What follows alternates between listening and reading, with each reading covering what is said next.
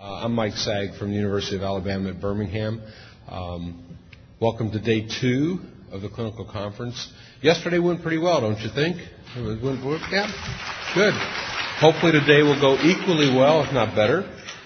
Um, I'm co-chairing, very pleased and honored to co-chair this with Doctor Laura Cheever and Doctor Polly Ross. We also um, have had a lot of input on the program planning committee from Doctor Diana Pulo and Susan Richardson, and they have been exceptional in their input.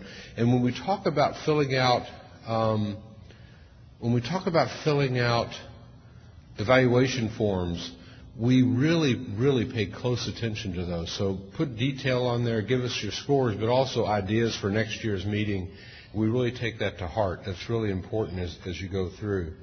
Um, just a couple of housekeeping notes from yesterday. Obviously, if you can, keep your uh, cell phones, et cetera, on stun so that uh, ringing isn't going on. If you find you have to take a call, please take it outside the meeting room. Um, and for C M E credits, um, Category one for physician providers. For nurses, we're very, very pleased to have C T E C Uh, from Atlanta helping us with this. It's um, a lot of the I S U S A meetings historically have been uh, having their nursing credits provided by C T E C because of funding issues. That's been more difficult uh, over the last year or so, but this meeting uh, still has the nursing credits, and we're very pleased uh, that they're here and helping us with that, um, and, and that's a real contribution in a big, big way for us. Um, A R S touchpads are at your seat. Please leave them on the table when you leave. Try not to take them with you. Um, and I've mentioned already the evaluation forms. Yesterday we talked about the clinical guide. Um, those will be, we can mail those to you. Um, if you can complete the forms and fill them out, we'll try to get those sent out to you. So just let them know at the outside front desk if you're interested in getting one of the new clinical guides that you heard about yesterday. So we have a few demographic slides we'll go through. So use your, all right. In addition to H I V-infected patients, do you routinely see patients who are not H I V-infected? Routinely. Go ahead and vote.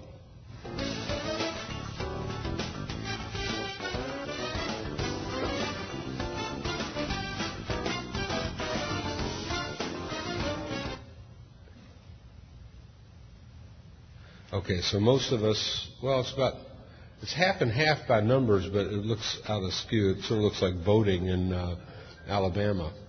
Um, all right, let's go to the next question. Do you routinely encourage antiretroviral therapy initiation based on risk of transmission? That is, if all things, we're going to go into this later in the panel today, but if you Uh, have someone with a high C D four count, you know they're in a discordant relationship, would that be a reason enough to encourage that patient uh, to start therapy for the primary purpose of not only to help the health of the patient, but to prevent transmission to the serodiscordant partner? Uh, go ahead and vote.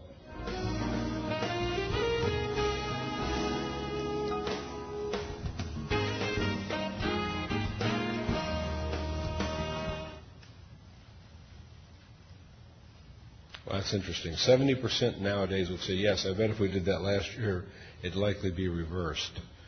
Um, let's see if we have another question here.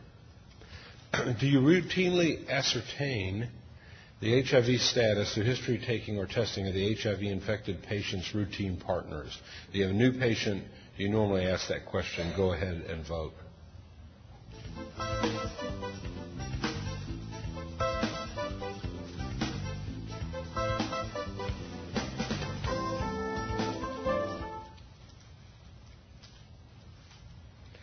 ninety-four percent do that. That makes sense to me. Uh, and let's see, we have, I think, next. All right, that's it. So um, thank you for um, helping us with that. We're going to go ahead and start.